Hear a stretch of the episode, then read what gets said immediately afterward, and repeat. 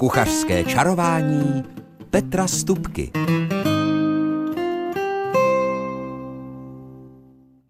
Přeji vám dobrý den, dobrou mysl a především také dobrou chuť, neboť právě teď se začíná kuchařské čarování s Petrem Stupkou.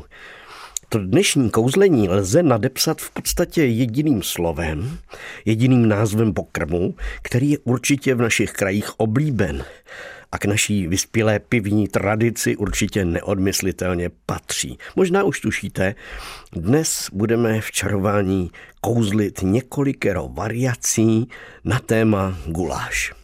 K tomuhle tématu jsem se dostal přednedávnem v mé oblíbené hospodce, kde jsme seděli s chlapy, pili pivo a přišla řeč na guláš a během několika okamžiků z toho byla taková malá konference nebo seminář to nazveme na téma guláš a teď těch způsobů a děláš to takhle a děláš to jinak. No a závěrem jsem slíbil dobře, v úterý 10. ledna 2023 poslouchejte kuchařské čarování. Tam o guláši řeknu všechno, co vím. Tak příjemný poslech. Posloucháte kuchařské čarování a v něm hlavní téma guláš. E, to je opravdu téma, myslím si, že každý z nás má nějakou zkušenost, ať už je to takový ten domácí burst guláš, jak jsme mu říkávali, který nemusí být vůbec burstem, ale děláme ho rádi třeba i na bázi houby, brambory a potom ta paprika, tak všechno. Protože pokud bychom eh, pozdvihli pomyslnou pokličku, eh, pod kterou se dusí pěkně zvolna guláš, tak eh, ta vůně a chuť, která z toho vyjde, tak ta bude převládat paprikou. A možná ještě ucítíte i trošku té osmažené cibulky, někdo ucítí i česnek, rajčatový protlak tam může být, ale ta paprika v našich krajích tady u nás je tím nejdůležitějším kořením a často podle toho, jak se opeče cibule, a jaká paprika, jak kvalitní paprika se použije, podle toho potom ten guláš má tu finální chuť. Těch ingrediencí, které se do něj ještě přidávají, eh, těch je samozřejmě celá řada, ale abych se přiznal, já osobně eh, mám nejraději guláš, kde je jenom ta cibule, trošku česneku samozřejmě, maso a paprika. A prostě je to opravdu jenom takhle naturální a aby tam bylo hodně masa, díky tomu, aby ta šťáva, ta vydušenina byla velice silná a dobrá, tak to je podle mého takový ten náš český hospodský guláš. Nicméně guláš, jak asi tušíte, je původem z Maďarska. I když se mi to slovo guláš jako zdá maďarské, tak když jsem jezdil do Maďarska tam na hotelovou školu s přízněnou, tak tam jsem se s tím vyloženě zaobíral, vědecky se dá říct, no tak v uvozovkách vědecky. A takže originálně se maďarsky, když Maďar řekne guláš, tak neříká guláš, ale říká Juliáš. Juliáš.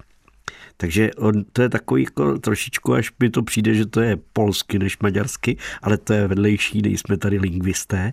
Nicméně eh, paprika, která je typická, tak to je, to je prostě eh, maďarská záležitost tady u nás v nedalekém okolí. A právě díky tomu, že to paprika v Maďarsku byla běžným kořením a je do dneška a hodně používaným, tak je logické, že eh, ti pastevci pradávní, kteří v kotlíku nad ohněm vařili dušeninu, které říkávali Juliáš Hus, tak eh, to je právě to, to je začátek, to je jakoby jakýsi předobraz toho eh, guláše. Takže ten kotlíkový guláš, který se dnes s úspěchem vaří, ne samozřejmě v téhle době, ale v, to, v takové té letní době, už jsem několikrát, i jsem o tom mluvil tady v kuchařském čarování, byl eh, mezi rozhodčími eh, nebo v porotě, která posuzuje kvalitu těch gulášů a řeknu vám 30 gulášů ochutnat a rozhodnout, které jsou ty nejlepší, který je ten úplně nejlepší. Není vůbec jednoduché, ale to nechme na jindy. Každopádně, jak už jsem zmínil, původně v kotlících na těch pustách, na těch planinách v Maďarsku pastevci vařili a do toho guláže dávali eh, zeleninu, vnitřnosti, maso samozřejmě a to na nejrůznější způsoby a kombinace ale když budu to brát jakoby odborně, tak ten klasický maďarský guláš mi spíš připadá že je to taková e, vydatná gulášová polévka. Opravdu, protože není vůbec zahuštěný, nebo minimálně, ale většinou ho nezahušťují. Maso je v něm nakrájené na malé kousky a jak už jsem zmínil, může to být hovězí, může to být vepřové, může to být dokonce i drůbeží maso a pořád to bude ten juliáš, který připravují. Ale abych to řekl úplně jednoduše, samozřejmě i tam je mnoho způsobů, jak takové, takovou dušeninu připravit. Ale já se vrátím k tomu našemu prostředí. Nicméně po písničce vám ještě povím, jaký je rozdíl mezi pokrmy, kterým se říká perkelt, guláš, paprikáš a tokáň. Tak a teď budeme připravovat paprikáš v kuchařském čarování. Paprikáš je v podstatě něco podobného, jako když u nás děláme kuře na paprice. Nebo já miluju telecí na paprice, dušené telecí a potom zahuštěné smetanou. V Maďarsku zahušťují na závěr kysanou smetanou, do které přidávají trošku mouky. Takže není příliš zahuštěný, ale to je správný paprikáš. A maso do něj má být nakrájeno na větší kousky, než eh, tak jako jsme třeba zvyklí u nás, protože Maďaři jinak krájejí to maso na menší kousky. Tak tady zahuštěný guláš, lehce zahuštěný, eh, zjemněný smetanou s kousky masa, to je paprikáš. A paprikáš se běžně v Maďarsku připravuje také z ryb, často z jehněčího i králičího masa a běžně i už zmíněného telecího nebo kuřecího masa. Takže to je prostě to. Ale podle tradice by se neměl připravovat z tmavého masa, tedy ze zvěřiny a hovězího. A není do paprikáše vhodné také tučné maso. Alespoň takhle mi to vysvětlil jeden kuchař, který byl můj kolega, učitel, odborný učitel na maďarské hotelové škole, škole, která měla jméno George Perlasky a byla v Budapešti a my jsme měli tu možnost samozřejmě i s tím, že jsme leda co ochutnávali, eh, si o tom eh, jídle a vaření maďarském povídat. Díky tomu, že ten eh, kuchař uměl, a ten pan učitel, tedy odborník, uměl docela dobře německy, takže my jsme se nebavili maďarsky, ale německy. Díky tomu jsme si alespoň trošku rozuměli. A od něj jsem se také dověděl to, co je, když se řekne perkelt. Tam je maso zase krájené na větší kousky, ale eh, téměř je bez papriky, anebo je v něm jenom trošku papriky. A perkelt, pokud má být perkelt, tak se vůbec nezahušťuje. A je to spíš jenom šťáva a maso, takže to není žádná omáčka. A co je důležité, perkel se má připravovat z kližnatého masa a můžou se do něj potom přidávat také i papriky a rajčata a cibule, prostě další zelenina, která se k tomu dušen, už dušenému masu přidává až na závěr. Eh, je velice populární eh, úprava perkeltu, který jsem ochutnal a který byl opravdu tedy výborný. A eh, kdy se vykostí kuřecí stehna, a ty kosti a kůže a všechny ty okrojky se uvaří na silný vývar a potom ty kousky masa se dusí vlastně v tom silném vývaru, eh, nebo se to lehce podlévá tím výpravem, vývarem. Není to žádné, že to někde bublá v hrnci. Je to opravdu tak, jak se má dusit. To znamená spola, to maso je spola podlité a nakonec se k tomu přidává ta zelenina. No a abych ještě doplnil eh, tokáň, tak eh, to je hovězí, vepřové, ale zase i kuřecí maso, i jiné druhy masa může být. Tokáň má být nakrájený na nudličky a zásadně do tokáně nepatří žádná další zelenina, to znamená papriky, rajčata, ale v tokáni by měla být i majoránka, česnek a cibule a lehce, lehké zauštění na závěr. Eh, takže eh, to je opravdu takové základní a někdy do toho eh, tokáně dávají také kysanou smetanu, rozmíchanou s troškou eh, mouky, tak jak se tady u nás dělala běžně taková ta závrtka, jak říkávali hospodyně. Takže variant, jak upravit guláš, potažmo tokáň, perkelt nebo paprikáš je pochopitelně celá řada, ale my se teďkom pustíme eh, do klasického guláše tak, jak je takový ten hospodský, protože ke mně se pravidelně dostává eh, dotaz jak se dělá takový ten hospodský, ten tmavý hospodský guláš, který prostě doma člověk není schopen udělat. No těch způsobů je pochopitelně několik, ale eh, ten základ spočívá v tom, že uděláte tmavý cibulový základ. Ano, to je taková slovní hříčka, ale opravdu je to v tom, protože já osobně připravuji eh, guláš právě po tom hospodském způsobu a na začátku v dostatečném množství sádla opékám na hrubo nakrájenou cibuli a tu opékám pěkně zvolná tak až ta cibule je téměř hnědá, ale musí se s tím míchat, musí se to hlídat, musí se to regulovat, to teplo, tak abyste nic nespálili, protože ta spálená cibule je hořká, špatná, to prostě vám zničí ten guláš, nebo pokazí, ale vy potřebujete, aby ta cibule zároveň byla opravdu hodně dohněda opečená, téměř do toho stavu spálení. Těsně předtím je třeba přidat té cibuli opečené papriku, sprutka rychle promíchat a zalít vodou. Nebo vývarem samozřejmě uhasit tu papriku, aby vám neschořela. Díky tomu opravdu máte základ toho, že ten guláš bude mít tmavou barvu a potom pochopitelně eh, budou mít, bude mít i tu paprikovou barvu, pokud použijete kvalitní papriku. To je také otázka. Jakou? Jaká je ta nejsprávnější, nejlepší? Eh, no, paprika se z pravidla označuje, její kvalita se označuje eh, takovou řadou, takovou stupnicí, která je předepsána slovy ASTA, ASTA, a když na paprice je napsáno ASTA 140, tak vězte, to je už dobrá paprika. Je ta barví, ta, to je barvivost papriky, ta ta značka Asta znamená barvivost té papriky a to znamená, že v té paprice nejsou semletá žádná semínka, ale opravdu ta dužina, že je opravdu barvivá, je to i dru, podle druhů barvy, eh, samozřejmě papriky, je, to, je ta barvivost. Nicméně já osobně právě tu 140 mám jako vyzkoušenou jako ideální na to vaření v kuchyni. Pokud budete mít asta 180 papriku v té kvalitě, tak ta paprika eh, je samozřejmě ještě lepší, je jemnější, i když může být štiplavá, ale je jemnější, víc paprikovější, ale pozor, ta už má eh, problém s tím, mm, s tou dobou eh, toho zahřátí v tuku, protože vždycky je důležité tu papriku rozpustit v tuku tak aby se spojila s tukem. Roz, ona se opravdu rozpouští a chutná v tom jídle jinak, než kdybyste papriku vzali a nasypali ji do vody nebo do toho vývaru, do té dušeniny jen tak jako suchou, bez toho opečení. Ta paprika nikdy nedá tu, tomu guláši tu chuť.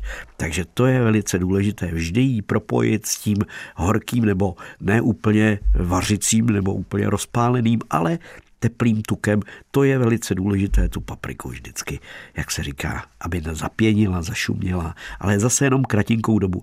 A právě když je to když má tu kvalitu Asta třeba 180, 160, tak to jsou papriky, které jsou lepší, které se používají ve studené kuchyni, už nejsou tak dobré na tu tepelnou úpravu. Tak to jen tak pro zajímavost, jaká paprika je dobrá. A jinak eh, podle nejenom Maďarů, ale i podle mě, bychom do toho guláše měli dát trochu té slad, nebo většinu té sladké papriky a potom trošku, podle toho, pro koho také vaříme, trošku té pálivé papriky. Já to dělám z pravidla tak, že dávám sladkou papriku a malinko čili koření, tedy kájenského pepře, jak se třeba říká. Ale to si necháme ještě tyhle ty fígle po další písničce. A jako bych některé z vás slyšel během té písničky, tak jak zněla, eh, že se mě ptáte, a kolik tam tedy správně patří cibule, tolik, kolik masa a opéká se to maso do guláže nebo se neopéká a jak se má správně dusit nebo a čím zahušťuje hm, šéf kuchař stupka eh, guláš. Tak takovéhle otázky jako bych slyšel a na ně se budu snažit v příštích chvílích kuchařského čarování odpovědět. Tak kolik cibule? Určitě ne tolik, kolik je masa, protože eh, mám, eh, dovedu si úplně sám bez, bez vážení představit dvě kila masa a vedle toho nakrájený, nakrájené dvě kila cibule. Tak to už by byl opravdu nepoměr a ten guláš by byl příliš sladký, už by to byla taková cibulová omáčka, to tedy určitě ne.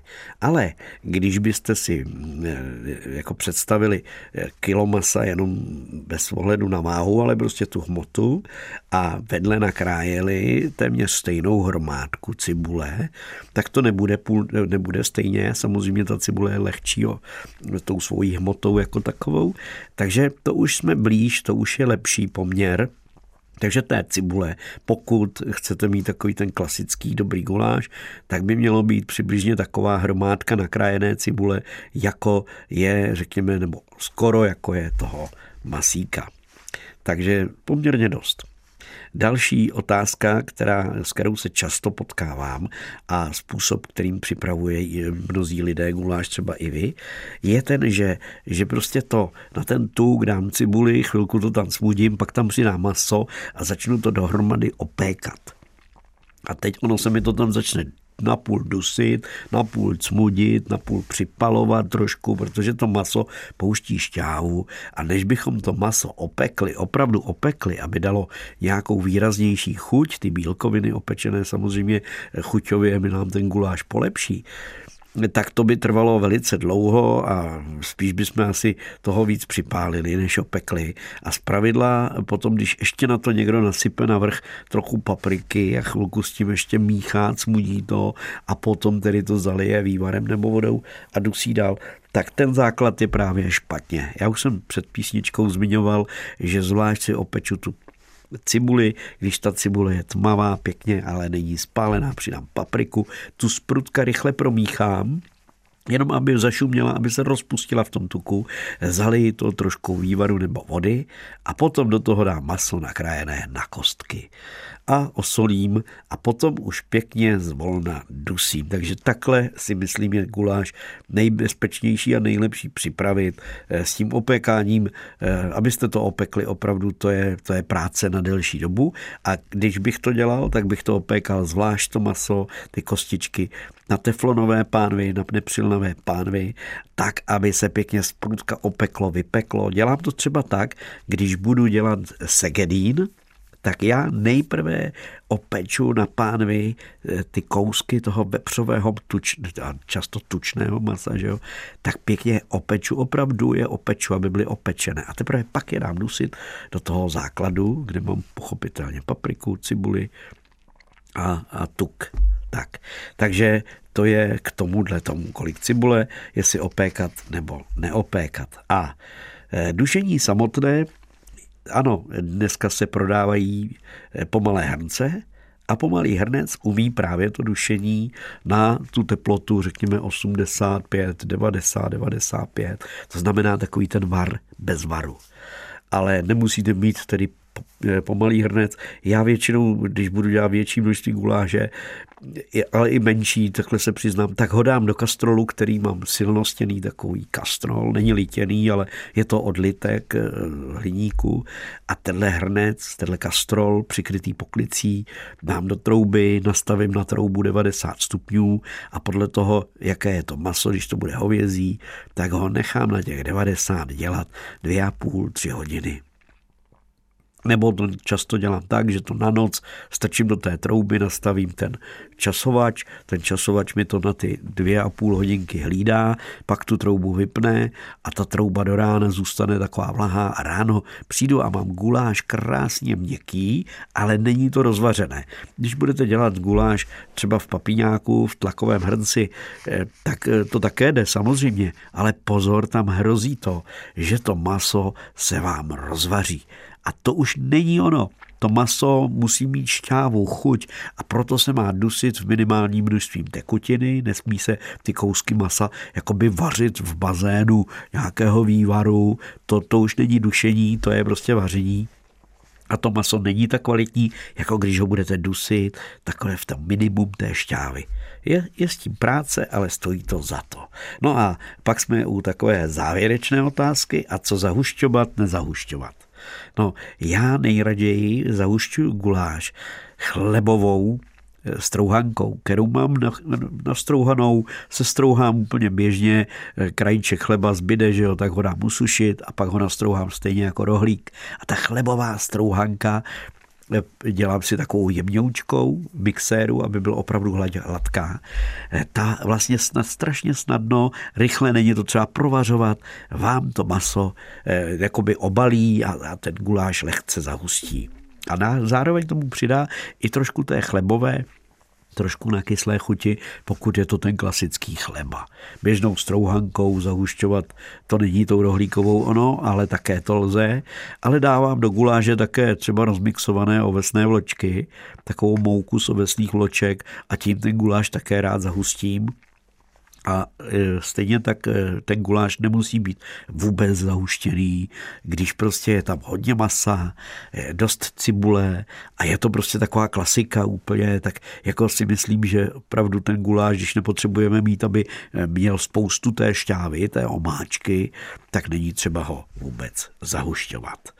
Tak, tak to jsme si zagulášili. No, eh, další téma, které tady mám před sebou, je, eh, jaké jsou různé guláše. A věřte mi, eh, zažil, nebo zažil jsem jich hodně. Dokonce v Británii byl výborný guláš, ale Neby, nebyla v něm vůbec žádná paprika. Byla to prostě dušenina. Řekl bych, že to bylo to jejich stew, jak dělají prostě tu dušeninu, ale říkali tomu guláš, protože to mělo být originální maďarské. A ty kusy masa byly asi tak třikrát větší, než jsme zvyklí my tady v našem guláši. Pak už je to další taková, až bych řekl, lingvistická záležitost, protože dřív se patřilo, že byl guláš vídeňský, byl guláš karlovarský, ke kterému se podávaly ne knedlíky, ale podávaly se k němu speciální krupicové noky. Ale to je taková ta první republika, abych řekl. E, to už je trošičku jinde. Nicméně takový ten hospodský guláš, e, který se vaří v některých věhlasných pivnicích, to je prostě i pro mě eh, malý svátek, když si ho dám a je k němu trošku křenu a je k němu trošku cibule, tak to mám opravdu, opravdu velice rád. Tak a teď, eh, teď si dejme písničku a po ní už nebudeme gulášovat, po ní si dáme takový trošku rozsahlejší kuchařský kalendář. Kuchařský kalendář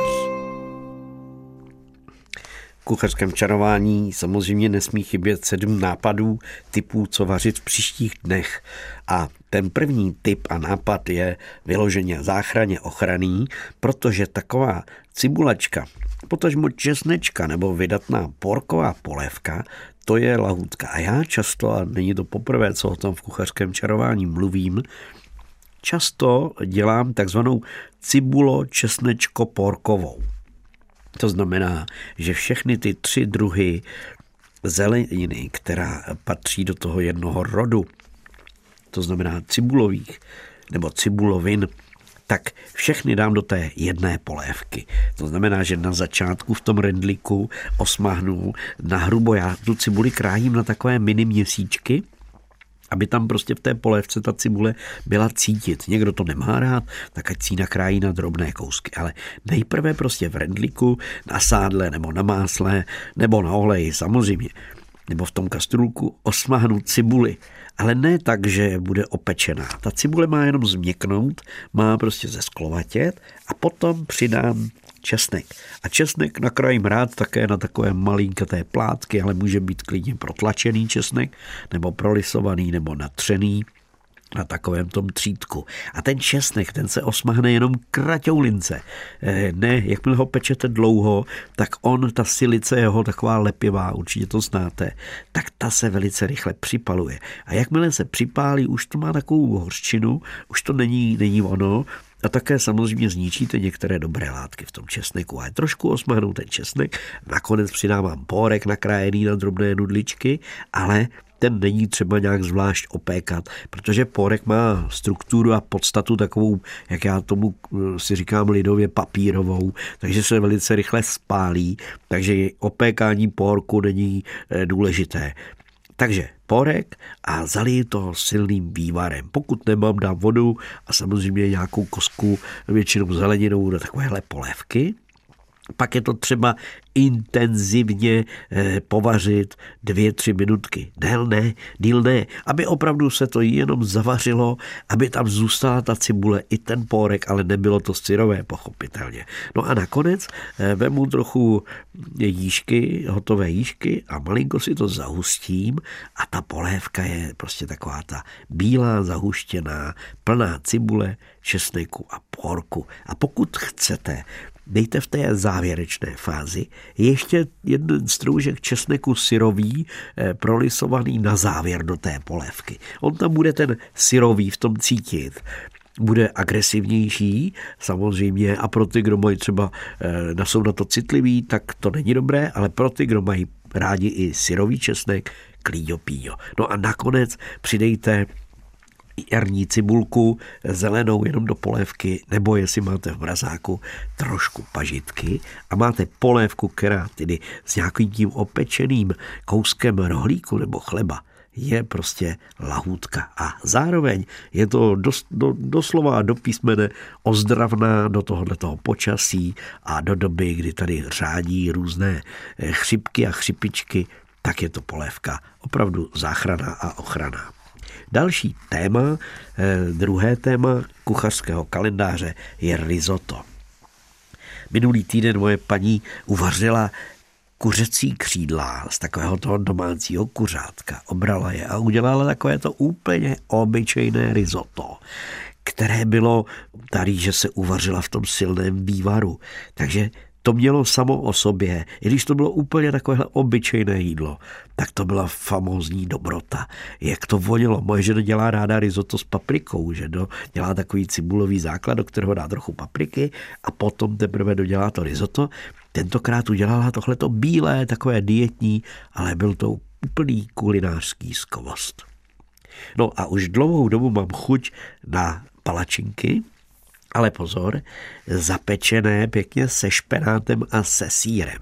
To mám velice rád, když se udělá takový rychlý dušený špenát. Do něj dáte samozřejmě tak jako do toho špenátu, když schladne, zamíchám syrová vajíčka a hodně síru, klidně vyberu z ledničky, co kde jaký kousek síra zbyl, jestli to je kousek divy a ještě kousek uzeného. Je to jedno, ten sír může být nastrouhaný, nakrájený na kostičky, to je prostě fuk a uděláte takovou špenáto sírovou vaječnou směs a tu pěkně zavinu do těch, do těch palačinek a pak to zvolna pěkně rozpéká v troubě, tak, tak to je prostě lahůdka. No a e, nezapomeňte na rybu. Já jsem včera k obědu e, připravil smažené rybí filé, bramborovou kaši a moje žena k tomu připravila okurkový salát. A tu kaši, když neošidíte, když do ní dáte dostatek másla do těch uvařených brambor, vyšleháte je a pak to zjemníte ještě tím mlékem nebo smetanou, tak ta kaše samotná se dá jíst. A k tomu, když máte ještě dobré rybí filé, nebo i jinou rybičku samozřejmě, byť je smažená, je to prostě lahůdka. No a něco sladkého, tak eh, možná eh, máte stejně jako já doma eh, banán, který už je třeba zdělat, sníst a už na něj nikdo nemá příliš chuti, tak ho nastrouhejte, přidejte jedno vajíčko. Já jsem naposledy přidal trošičku pohankové mouky, nedával jsem, nedával jsem pšeničnou mouku, malinko soli, malinko cukru a ještě jsem přidal skořici do toho mletou a upek jsem banánové lívanečky a byla to výborná svačinka. No a dlouhou dobu mám chuť na nadívaný bůček. Představte si takovou tu špičku toho bůčku pěknou a do ní uděláte ten zářez a naplníte ji krásnou nádivkou, ve které je česnek, je tam slanina, opečená cibule a samozřejmě na kostičky nakrájený rohlík a ještě nějaká ta zelená bylinka. Tak takhle nadívaný bůček, pěkně zvolna uvařený, možná nebudu dělat nadívaný bůček, takhle udělám ho jako roládu bůčkovou s tou nádivkou. No a k tomu samozřejmě trošku šťouchaný brambor třeba a a zelený salát. A to je prostě dobrota. A jestli dobře počítám, už mám poslední tip a ten poslední tip, to je eh, téma, které je velice pro mě jako takové vzpomínkové. Ten typ je tady napsáno slovo králík. Králičí maso my jsme jako děti jedli úplně běžně a pravidelně a dokonce, když jsem potom už se trošku učil kuchařinu, tak jsem i vymýšlel nové recepty, aby pořád nebyl jenom na smetaně a jenom na divoko a jenom jako pečený klasika s kouskem bučku.